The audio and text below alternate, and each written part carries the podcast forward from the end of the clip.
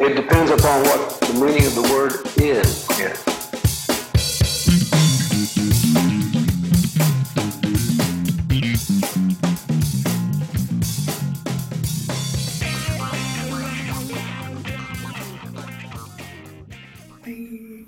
Hi, hi. All right, here we go. Uh, I'm Ed. I'm Peter. This is Ed and Peter. And That's us. today's letter is. H. Nice, nice build up there. Really built the tension.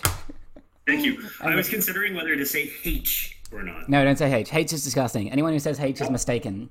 Anyone who Oh. Who says says who says H P- specifically? terrible people. If you're a terrible person, you say H. So, But they're all British, right? ah, British and Australian. A lot of Australians say H. I'm really not a fan. Okay.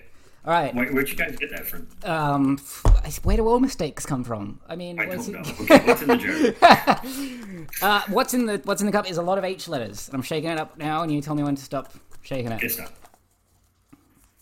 Hoarding. Hoarding! Did you put that one Hoarding. in? Yeah, I think you did. Yeah, Uh, dude. Hoarding! All right, let's talk about hoarding. Peter, would you like to define hoarding for us? I think it's probably defined the best as a psychological disorder, Okay. uh, where whereby people just can't stop collecting or keeping things Yeah, to the point where it to the becomes. detriment to the detriment of their health and potentially the health of others around. them. And also to the point where it becomes a fear. You know, like they keep a newspaper because they're like, if it happens that I need that newspaper 10 years from now and I don't have it, it's going to be terrible that I didn't keep it. You know, it becomes a real fear in their mind. Yeah, I mean, it sounds it sounds anxiety-inducing to me. and, Yeah. uh, entirely unpleasant. Hoarding always makes me think of the Collier brothers. Are you familiar with the Collier brothers? No.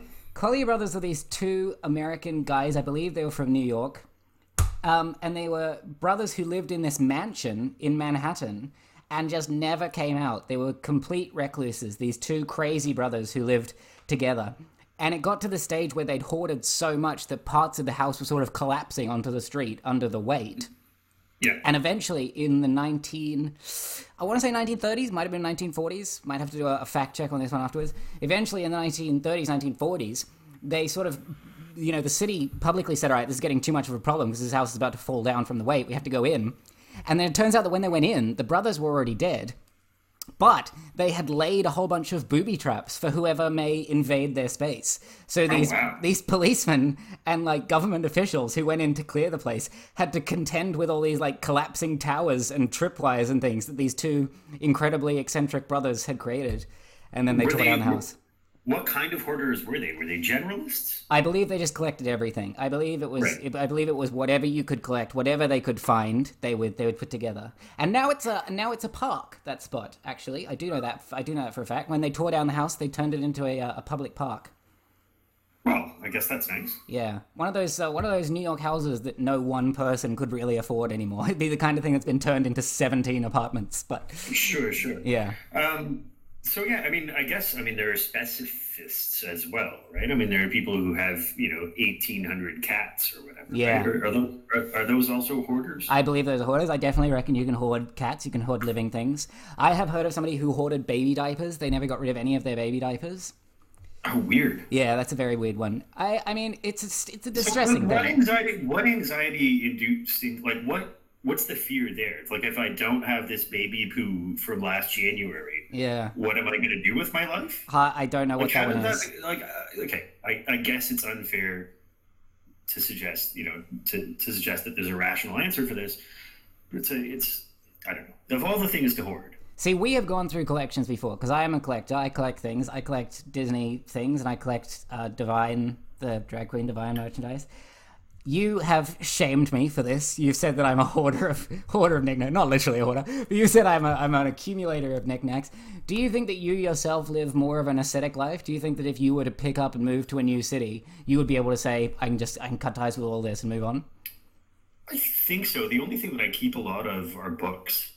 Um, But do, And I would you don't- need and I to? don't read them. You know what I mean? Like I don't. I don't take them off the shelf. Yeah. I like the way that they look in my apartment. I like the associations that I have. If I run my fingers along the spine, I think there's value to having things that you don't really use. Okay, so if you Um, if you theoretically married someone from Sri Lanka and had to move to Sri Lanka in two weeks, would you say I'm going to organize to have those books come with me, or would you just get rid of the books? I would get rid of them, or maybe put them in storage or something. But I wouldn't need to bring them with me. See, storage is still hoarding to me. Storage is still hoarding. Storage is like, I'm going to come back to this thing eventually. It's still a dead weight that, you know, you're tied to somewhere. Totally. Um, but a lot of people do that, right? I mean, a lot of people have like storage spaces and storage lockers, and I guess that makes sense. You know, living where we live, most apartments are pretty small. Um, so, if the definition of hoarding is having so much stuff that it, you know, impacts the quality of your life or your health or whatever, shouldn't we try to scale the quantity of our belongings to the sizes of our apartments and not have to have storage lockers? Well, see, there's a problem there because if we do away with storage lockers, we're doing with a cornerstone of the detective TV show. Because in the detective TV show, at some point, they always have to find the storage locker and snap open the bolt and roll under the half-rolled, half-rolled door to find out what they've got inside. We're also doing away with storage wars, which uh, I don't know if you've had the pleasure of watching. Yeah, that's the one where they um, that's the one where they give you like you know ten minutes to look inside the box and then you have to bid and see if you want it. yeah, That's the one. yeah. Which means that there's an entire industry built around people dealing with things that other people have hoarded. See, see, I have watched Storage Wars, and here's the thing that I always find crazy funny about Storage Wars is that the guys who go in once they've bought the locker, they'll go in and they'll open up a box and they'll be like, "Oh, here's a used drill from the '80s. I can get 50 bucks from that." And then you're like, "Oh, here's a particle board table from IKEA. Oh, that's an easy hundred bucks." And you're like, "Who's doing these valuations?" And then at the end of the I don't thing, know. but someone is. That Yeah. means that, like there are people's people's livelihoods depend on the fact that there are hoarders. they're always so generous with the crap though. It's always crap that belongs in landfill, and they're always like, "Oh, here's a here's a McDonald's cup from the 1980s. A collector will buy that for 25 bucks." They won't. Do, do you know that to be I, s- I don't know that, but I know that you would have to wait a very long time to have that specific. It's like that whole thing about antiques is you know antiques are only uh, as worth as much as you can get a buyer to buy them for. Like you Yeah, could but see. this, this is really interesting because uh, during the pandemic, valuations on all sorts of things has shifted, right? I mean, you know, there's all sorts of chatter about what's going on with short selling stocks and, and day trades and, and all that jazz. Um, but the same thing has happened in the antique market. So, for example, people who collect baseball cards Yeah. um, and sports cards and things like that, um, cards that previous to the pandemic had very little value have suddenly shot through the roof because there are suddenly way more people collecting things. Do you think that collecting things is something that people do when they're feeling a little low? Yeah, maybe like retail therapy. Like I need to get something from my childhood to remind me of what that felt like. Yeah.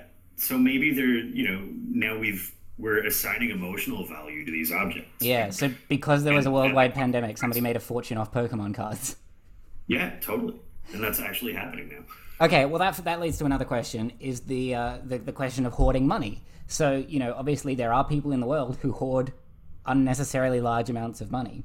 Do you think And I that? hate that. I hate that too. Ob- Obviously, we hate that. And you, I mean, you constantly look at the world and you're like, if we could take the money from five guys, we could feed everyone. Anyway, let's not get into Yeah. that for the moment. But No, do you not think yet. that there's a psychological element to that as well? Do you think that that person, even though they have more money than they could ever spend in their lifetime, even though they have more money than they could than ever spend in 55 lifetimes, do you think that they're still saying to themselves, well, I can't give it away because I might end up needing it later?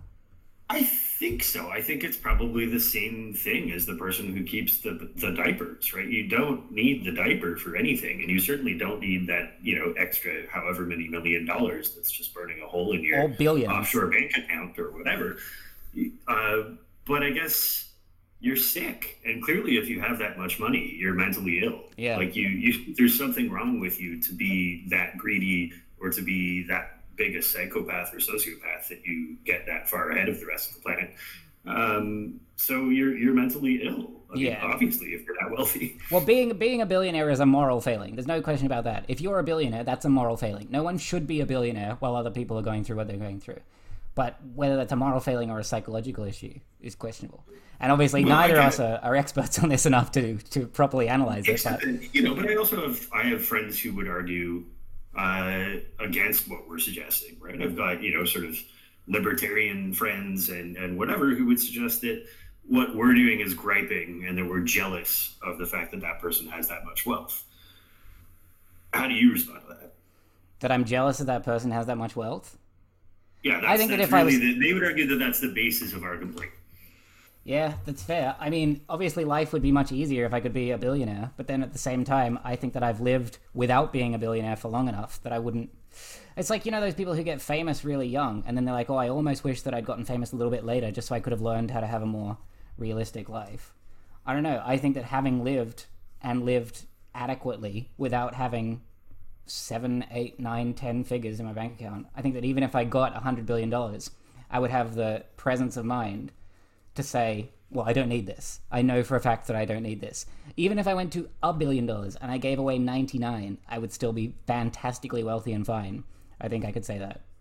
Right. So I guess that still makes it an open question as to whether being that wealthy is a moral failing or a mental illness. Yeah. On par with on par with the person who lets their second story collapse under the weight of garbage. Yeah, or their collection of used diapers. Or their collection of used diapers. It's funny that you, it's funny that you don't parcel used diapers in with garbage. It's funny that you think of that as a secondary issue. I guess it's just not it, it's not part of the garbage that I have ever created or been party to the creation of. So I don't. Oh, what do you mean being party? What do you mean being party to the creation of? Like I, what you, you, you I, were a baby. I, you didn't just I've appear at nineteen. Sure. I've never had children, so I've never had to take out children's diapers as part of my trash. Yeah, but you have been the one producing the trash. Yeah, I, forgot about that part. yeah, you forgot about your infancy. Yeah, weird, right? Although to be fair, if there was somebody I knew, if there was somebody in my life who I found out had never been a child but just sort of appeared at a certain adult age, it wouldn't be surprising if it was you.